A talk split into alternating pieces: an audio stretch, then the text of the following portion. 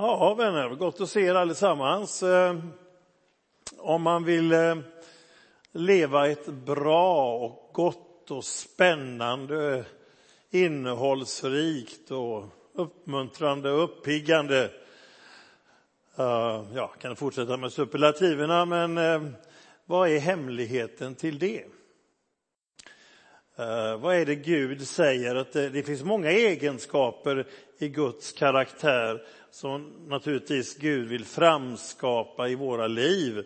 Eh, och jag sätter inte ena mot det andra, men det finns en, en egenskap som det faktiskt står att Gud älskar på ett särskilt sätt.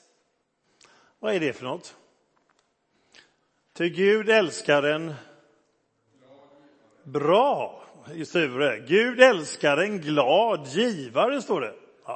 Det är andra egenskaper med och allt bottnar ju i kärleken. Men Gud älskar en glad givare. Det är skrivet i församlingen i Korint. Eh, man gör en insamling för de fattiga i Jerusalem som har det svårt. Och eh, han tar exempel från församlingarna i Thessaloniki och Makedonien som gav fast de själva var fattiga och hade det svårt. Så säger Paulus att de gav långt mer än vi hade räknat med. De gav över sin förmåga, skriver Paulus. Och så säger han det att vi ska inte ge av olust eller tvång utan av ett glatt hjärta. Och så ger han nyckeln där i Korinthierbrevet. Han säger de gav sig själva först och främst åt Gud. Och vad händer när vi möter med Gud? Vad händer med vår plånbok? Ja, för där är det väldigt intressant. Vad hände där? Vad hände med Sakaios, tulltjänstemannen, när han mötte Jesus?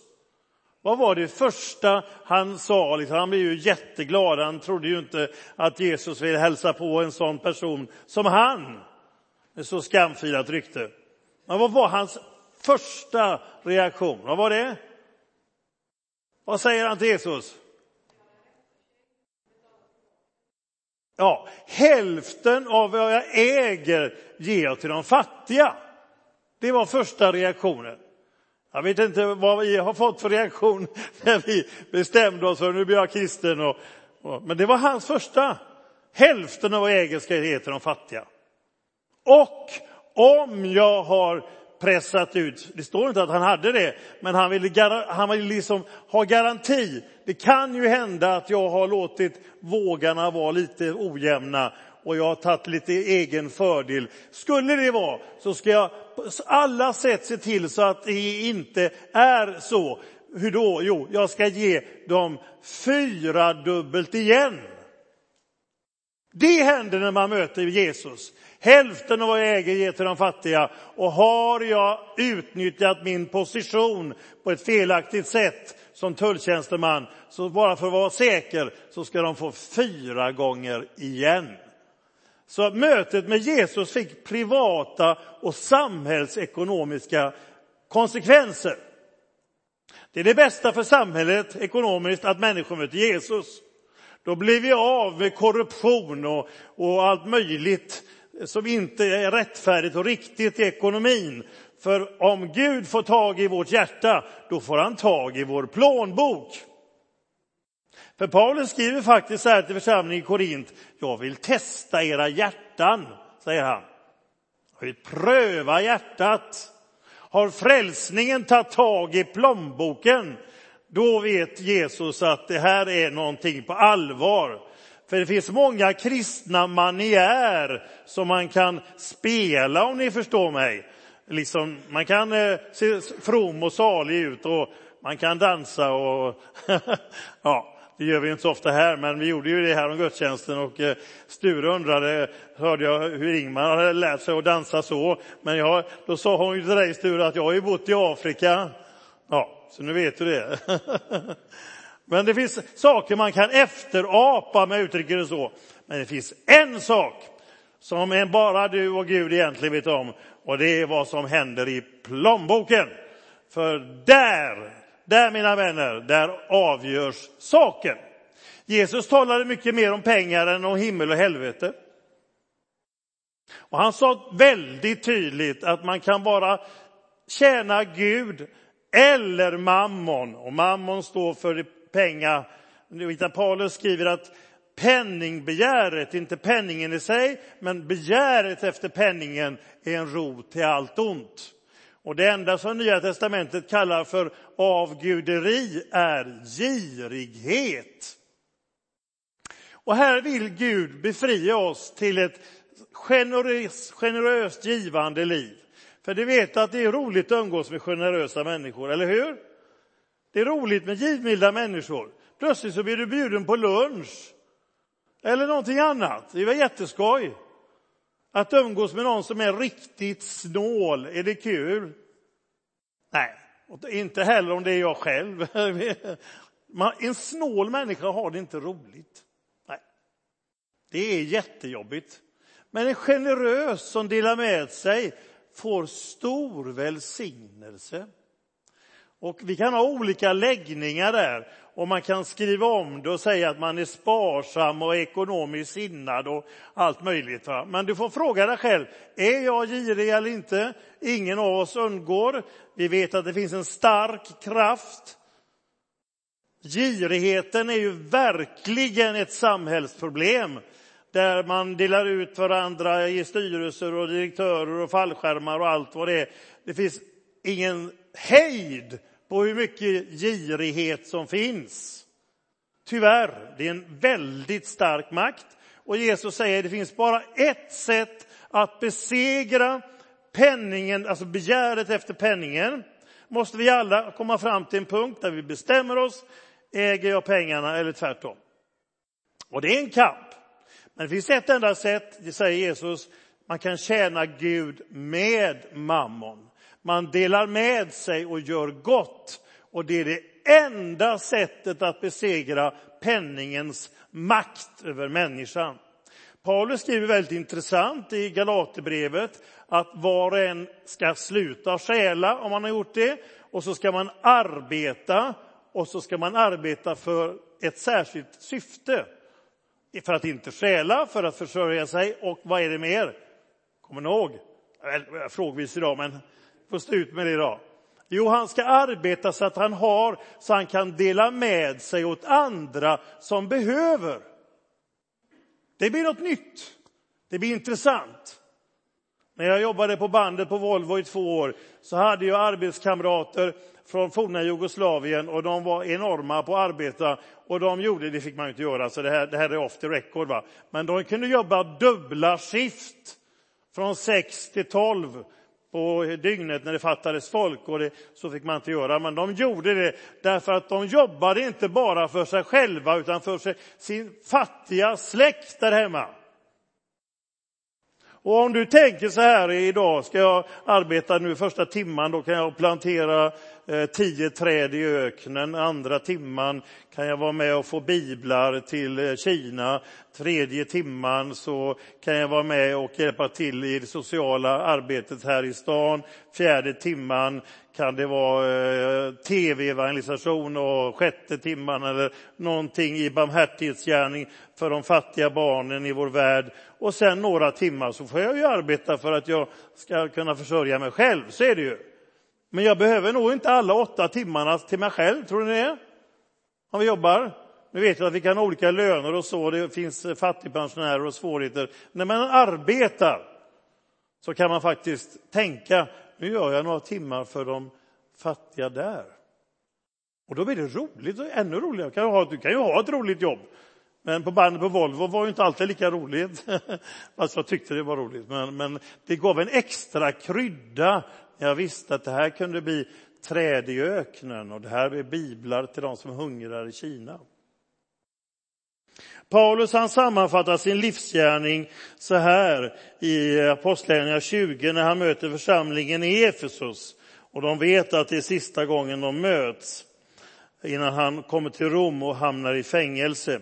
Då säger han så här till dem. Jag har aldrig velat få silver eller guld eller kläder av någon för att jag har predikat och levt liksom så på det.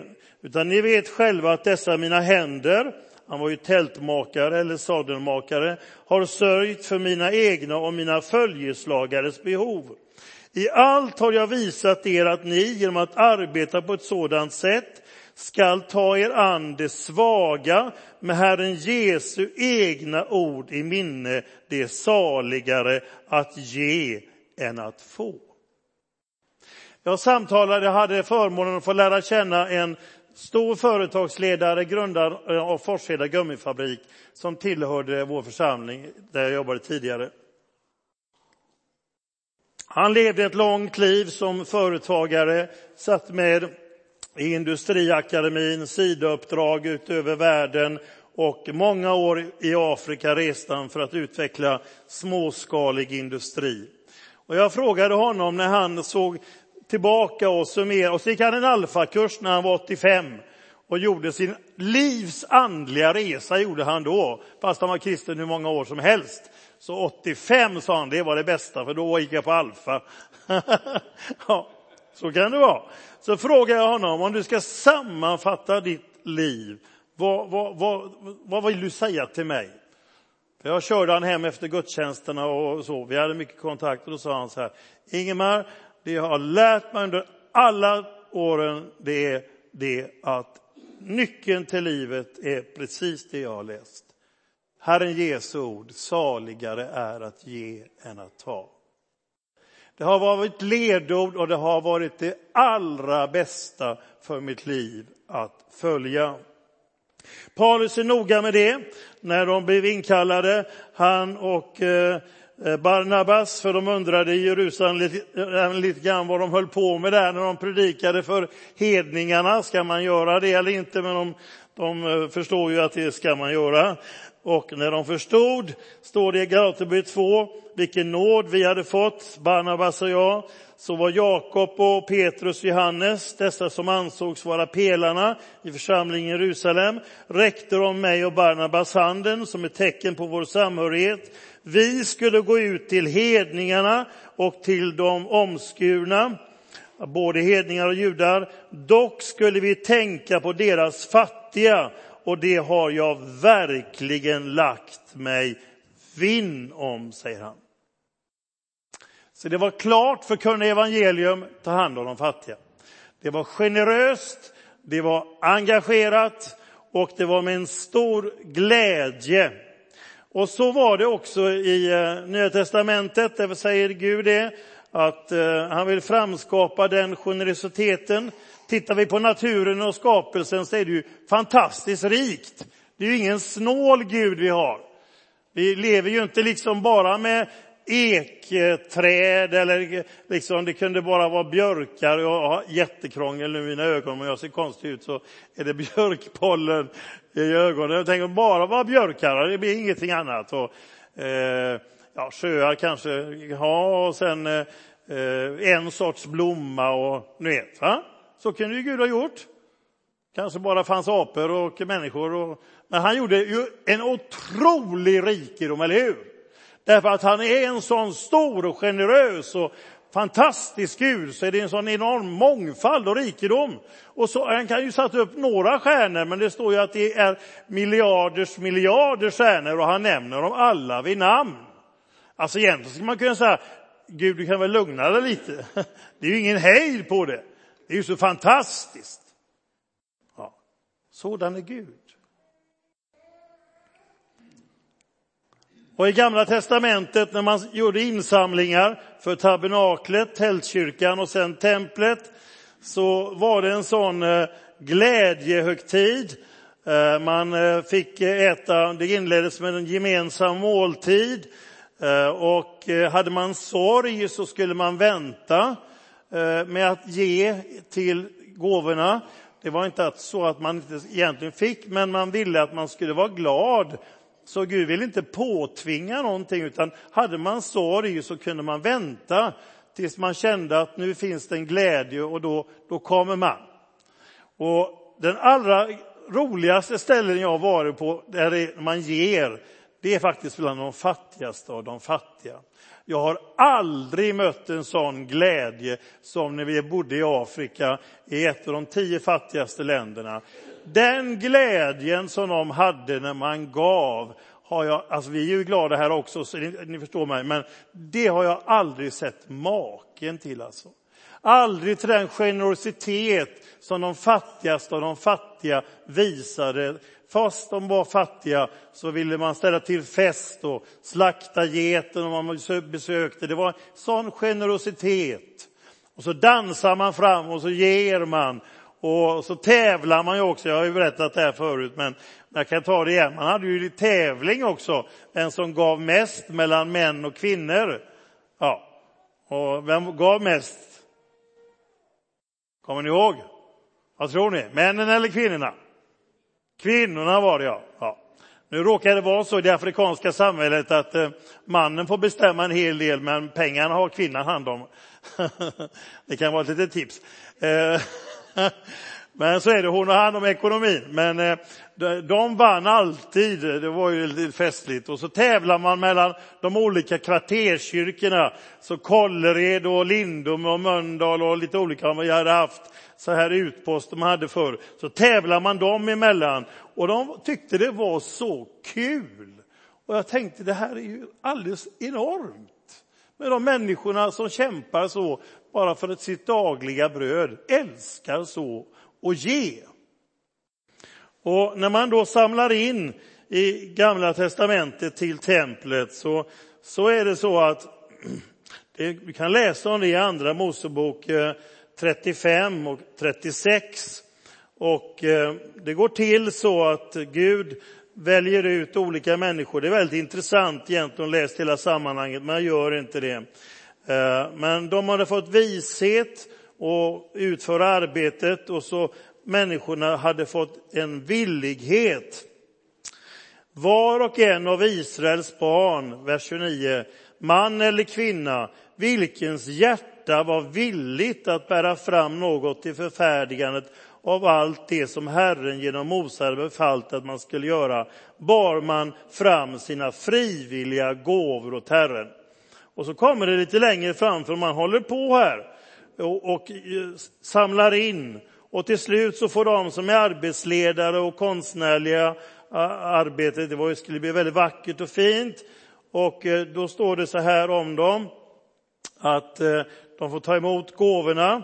Och så fortsätter man, i kapitel 36 och 3, man fortsätter att bära fram frivilliga gåvor till honom, Mose här och de andra, morgon efter morgon. Till slut så kom alla de konstförfarna männen som utförde allt arbetet i helgedomen, var och en från det arbete som han utförde och sa till Mose, folket bär fram mer än som behövs för att verkställa det arbete som Herren har befallt oss att utföra. Då befallde Mose att man skulle utropa i lägret, ingen, vare sig man eller kvinna, må vidare arbeta för att ge något i helgedomen. Så avhölls folket från att frambära fler gåvor, ty vad man hade skaffat samman var tillräckligt för allt det arbete som skulle göras, och man hade till och med över. Och läser du hela kapitel 35 så är det väldigt spännande hur alla gör sin grej. Det som de var duktiga på, de som var duktiga på att spinna av gethår och de som var duktiga på det och så vidare. Alla gjorde sin grej och så kom man morgon efter morgon och till slut så säger de nu, nu räcker det, nu kan vi inte ta emot mer för liksom det här. Och jag har ju skojat lite grann flera gånger där med dig Karin, där, men vi får väl se Karin om det blir vi kommer dit i december, att du får säga nu räcker det. Jag hoppas att vi ska få uppleva det någon gång, att du som kassör, att nu kan ni lugna er lite grann och så, eh, så eh, det, det går bra det här, vi har fått vad vi behöver. Eh, Paulus talar om direktöverföring. Han har väldig ordning på det hela. Första Korinthierbrevet 16 och 2.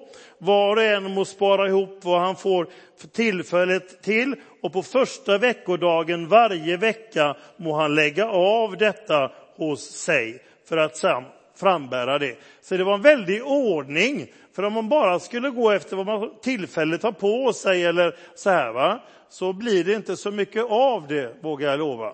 Utan regelbundet givande autogiro eller kort eller swish eller hur du vill göra. Eh, eller i gudstjänsten. Men det är ändå bra med det regelbundna och en väldigt fin ordning. Första Korinthierbrevet 16 och 2 kan du läsa där. Man hade samlat in och man gjorde det med stor kärlek och med stor glädje, inte med tvång. Och sen så finns det en utmaning.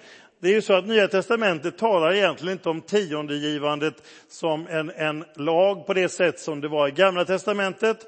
För i Gamla testamentet var det kopplat till att man skulle kunna försörja alla som jobbade i templet och de fattiga och främlingen. Det gav man. Det var en social funktion. Stora löften om välsignelse för de som uppfyllde och gjorde det på det sättet. Samtidigt så finns det eh, exempel på att man gav tionde. Abraham gav tionde till Melkisedek innan lagen gavs. Men Nya testamentet talar egentligen om generöst givande. Och tionde kan ju vara generöst givande för många. Som en välsignad princip, aldrig av tvång. Här är den enda, enda eh, eh, förening, om vi nu säger så, som jag vet, där du kan vara med hela livet utan att betala en krona. Har ni med, är ni med i någon annan förening där det inte är någon deltagaravgift hela livet? Nej, är svår att leta upp. Ja, folk tror att det kostar så mycket att vara med här. Det är en konstig fördom, du måste betala pengar och tion och det blir så dyrt och jobbigt och besvärligt. Nej, du kan vara med här utan att betala en krona och ingen kollar någonting. Men vi vill vara med för vi tror på givande. Vi tror på givandets eh, välsignelse och vill vara med. För vi satsar på detta. Jag är tacksam att jag som barn fick lära mig och vi fick besök av människor som jobbar i fattiga länder och lära mig som barn att få dela med sig är något som är välsignat och gott. Och så säger Paulus här till sist eh, i Timoteusbrevet eh, kapitel 6. Han inleder först med att det finns människor som väljer religionen som ett sätt att skaffa sig ekonomiska fördelar. Det finns ett sammanhang ni kan läsa där som ser gudsfruktan som ett medel till vinning. Men då säger Paulus istället att gudsfruktan i förening med förnöjsamhet är verkligen en stor vinning. Missnöjespartier finns det många. Har ni hört talas om något förnöjsamhetsparti? Finns det någonstans i världen?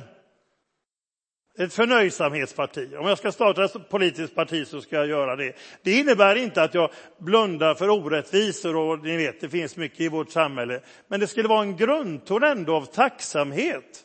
För visst har vi mycket att vara tacksamma för, vi som bor i det svenska landet. Eh, och det har man, har jag sett, även bland de fattigaste och de fattiga, en förnöjsamhet.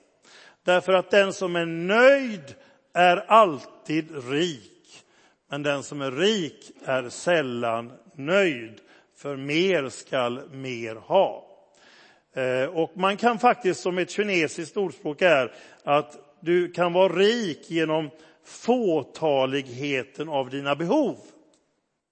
Om jag tänker så här att jag måste ju ha det som grannen har om man tävlar med varandra och, och, så vidare. Nu har han skaffat den bilen, nu ska jag minsann bredda honom. Och, alltså om man kommer in i det här ekorrhjulet så blir det ju väldigt, väldigt jobbigt att leva.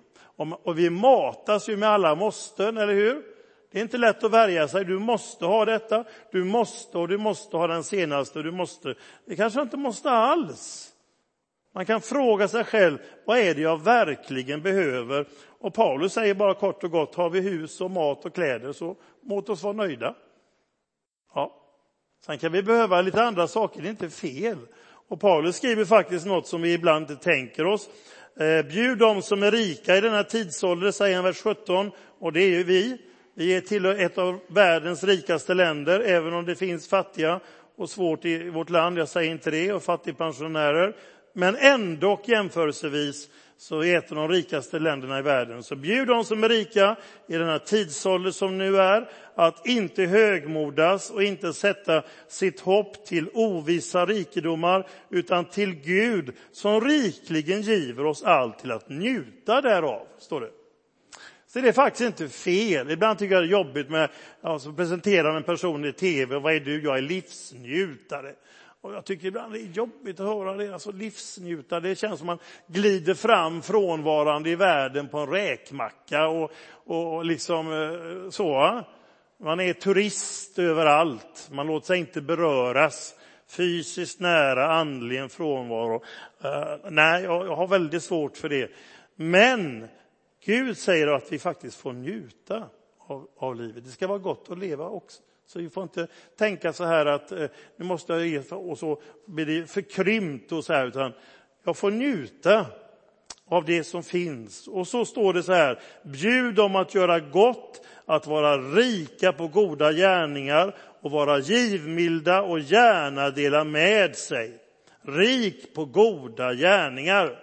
Och den som är rik på goda gärningar, får den många vänner, tror ni? Ja, det är roligt att umgås med någon som är rik på goda gärningar. Det är inte att man köper sina vänner, utan det är bara att det, det är roligt. Va? Det är jobbigt att umgås med en snål, det är hopplöst besvärligt. Men med, med en som är generös och delar med sig det är jätteroligt.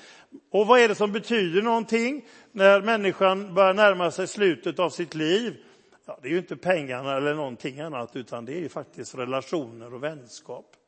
Så skaffa vänner medan man kan, och man gör det genom att vara generös och dela med sig. Och så skriver Paulus, må de så lägga av sig skatter som kunna bli en god grundval för det tillkommande så att de vinner det verkliga livet. Alltså, den bästa investering, den bästa ränta du kan få någonstans. Det står i levande Bibeln, när man hjälper de fattiga lånar man till Herren och han ger en god ränta, står det. Det kan vara si och så med bankerna, men vill du investera i någonting som ger riktigt bra ränta och som är hållbar och långsiktig så ska du ge för Guds rikes angelägenhet för din nästas bästa, för det sträcker sig ända in i evigheten. Kan det bli bättre? Nej, och det står att då kommer många människor och välkomnar och säger vad kul att se dig. Tack för all hjälp vi har fått under jordlivet. Alltså det är ju, tänk långsiktigt ska vi ju göra ekonomiskt hållbart och det är att följa givandets glädje och välsignelse. Och till sist, det är vetenskapligt bevisat, forskningen visar att man mår bra av att dela med sig. Det är bra för hälsan, eller hur Göran? Ja, att det är bra att eh, delta i volontärarbete som i second hand eller på light. Du gör någonting frivilligt som du inte får betalt för i pengar, men du får så mycket annan välsignelse. Och den som vederkvicker andra, står det, ska själv bli vederkvickt. Så det är win-win situation. Du är med och frivilligt engagerar och får till välsignelse och så får du välsignelse tillbaka och man får en bra för hälsan. Nu kan det ju vara så att man är engagerad och ändå har något fysiskt och något problem. Så det, jag säger inte så att den som är sjuk, inte, det förstår ni ju, liksom inte skulle vara engagerad i volontärarbete.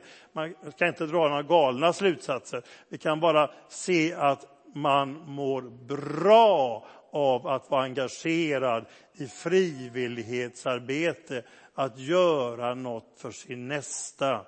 Där ligger livets hemlighet. Och Paulus summerar faktiskt det här på det sättet att, att det djupaste, viktigaste i hans liv eh, var inte att ha sitt jag som livsprojekt utan att vara sin medmänniska till hjälp.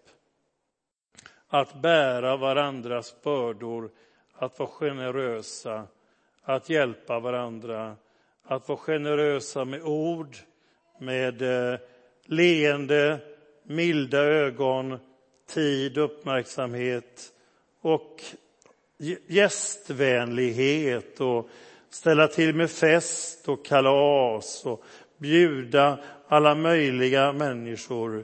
Det är en välsignelse som behagar Gud. Amen.